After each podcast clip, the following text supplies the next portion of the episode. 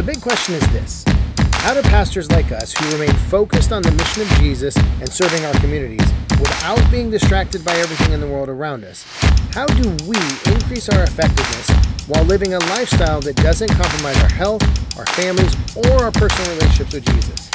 That's the question this podcast is going to answer. I'm Dr. Brandon Party Cooper, and welcome to the Ministry Hackers Podcast. Hey, everybody. Hope you're doing well today. I am uh, having a pretty good day, uh, enjoying uh, the nice weather. As we mentioned last the last episode, fall is definitely here. Um, so I have a quick few minutes before I have a meeting with an entrepreneur who's just now getting a nonprofit off the ground, um, which is super exciting. And so I'm excited to have the conversation with him. Um, but I wanted to take a minute and just kind of touch base with all of us today. Um, something that I've been thinking about a lot over the last few months, ever since um, COVID hit in March, and really as things have progressed through the summer, and you know, at least in my opinion, you know, in some ways, we as the church, you know, big C church, um, have just gotten caught up in a lot of pieces and a lot of elements, and um, I think in in some ways we've become distracted.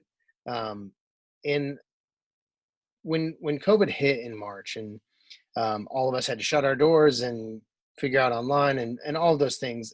My first thought in the midst of that first four or five day window, that first Sunday that everything shut down, I remember thinking, this is an amazing opportunity for the church. This is an opportunity for the church to really shine, to step up in a way that's not um, in a different way. So, for those of you who remember 9 11 and the aftermath of 9 11, the church became a central hub of hope and, and promise and and a lot of people returned to churches and returned to services and, and returned to God and and renewed their relationship with Him. And, and 9/11 was a catalyst for a lot of church growth and um, and just a renewal of faith uh, across the country. And and we've had other moments in history, uh, in recent history, like that, but nothing like this. This is uh, completely um, unprecedented as far as our lifetime um, is concerned. And I remember thinking that it was such a great opportunity because it pushed us as the church out of our four walls.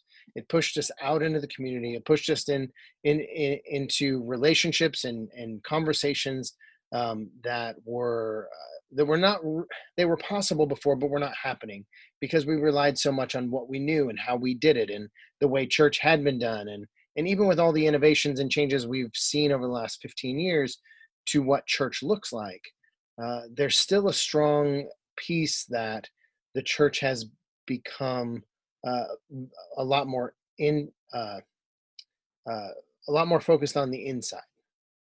And you know being better christians and and all those things which none of that is wrong it's all important. But you know i watched some churches where they were providing meals and they were um, reaching out for uh, some recovery issues that happened. Um, I watched other churches that you know started engaging their community in ways they never had, and and for those who doing of us, uh, those of us doing online services, we started to see a lot more people tuning in than what we were used to. And even for those who had online services before, um, their online services grew beyond um, just migrating their live service attenders into the online format and so there just became a lot more awareness and and hunger for church and for god and and i think with the pandemic everybody come everybody becomes a lot more aware of their mortality. And yet as the summer has come has come and gone and we're now entering into the fall i feel that along the way we have been forced in some ways to choose sides on various political issues various topics, even with our own, within our own churches. Um, many of us are divided because of the external topics and issues that are playing in uh, into the conversation. And I guess what I wanted to encourage all of us today in remembering and thinking and understanding and even creating a framework as we move forward. The church, Big C Church, the Church of Jesus Christ, the church that is founded by Him, uh, that is empowered by Him, that is uh, grounded in faith in God the Father, that church is stronger more than ever. that church has no reason to shrink back. That church has no reason to be afraid. That church has no reason to second guess. That church simply needs to follow God wholeheartedly, with passion, with compassion, with a desire to bring His word to life.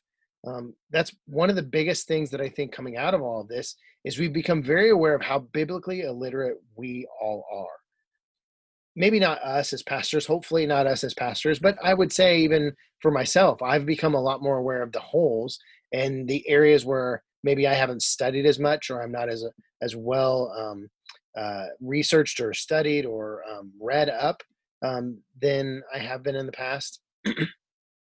and I think it's be it's created an awareness across the board that even though the statistics have been telling us biblical illiteracy is a problem and it's growing, I think now we see it very clearly because of the issues that are coming out, because of the the sides that are cho- that we're having to choose.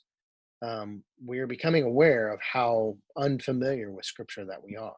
Even pastors that I'm seeing on Facebook and different places, they're taking what they would consider to be biblical stances against or for things when I don't see any biblical foundation for that. And all of that to say that the church is strong if we choose to be. If we choose to get away from some of those uh, distracting elements, we choose to get away from some of the distracting conversations, we choose to get away from things that have no eternal value, and we start focusing back in on the commission that we've been given, and that's to bring Jesus Christ to the lives and the hearts of people who need him. If we get focused on that, and we get focused on getting on our knees and praying. We get focused on uh, submitting to Him and trusting in His Word and relying on what He is calling us to do. If we choose to do that, then we as the church are stronger than ever. And so I just want to encourage all of you in whatever uh, position you're in, whatever role you play right now in your uh, ministry or your church, consider what you need to do and how you can help grow that church. Grow the church that is biblically biblically founded, hungry after God, spending time in prayer, worshiping with our whole heart, and getting into His Word, so that it gets into us and we can give it in, uh, give it to those who follow us. Um, we've been entrusted with people's lives, and not just their lives, but their eternity. And so I just want to challenge us: Can we, uh, can we lead those that we've been entrusted to care for? Can we lead them into a deeper conversation and relationship with Jesus? Not necessarily the church, not necessarily the political issues, not necessarily uh, what we are for and against, but can we can we lead them into a deeper relationship with Jesus? Because if we can, if we do what we've been called to do as as as faith leaders, as spiritual leaders, as followers of Jesus Christ, if we can do that thing, and we can do it well, better than we can throw a service, better than we can lead a worship service, better than we can manage a program or a system or a ministry. If we can lead people into relationship with Jesus Christ better than we do anything else, then as the church, we will be stronger than we've ever been before. And I'm excited because, again, in March, that was what I was most excited about coming into this season. And I think it's still possible if we focus, if we come together, if we rely on one another, if we collaborate, if we innovate, if we do those things, then the church will be stronger than ever. I hope you have a great day, and I will see you in the next episode. Bye bye.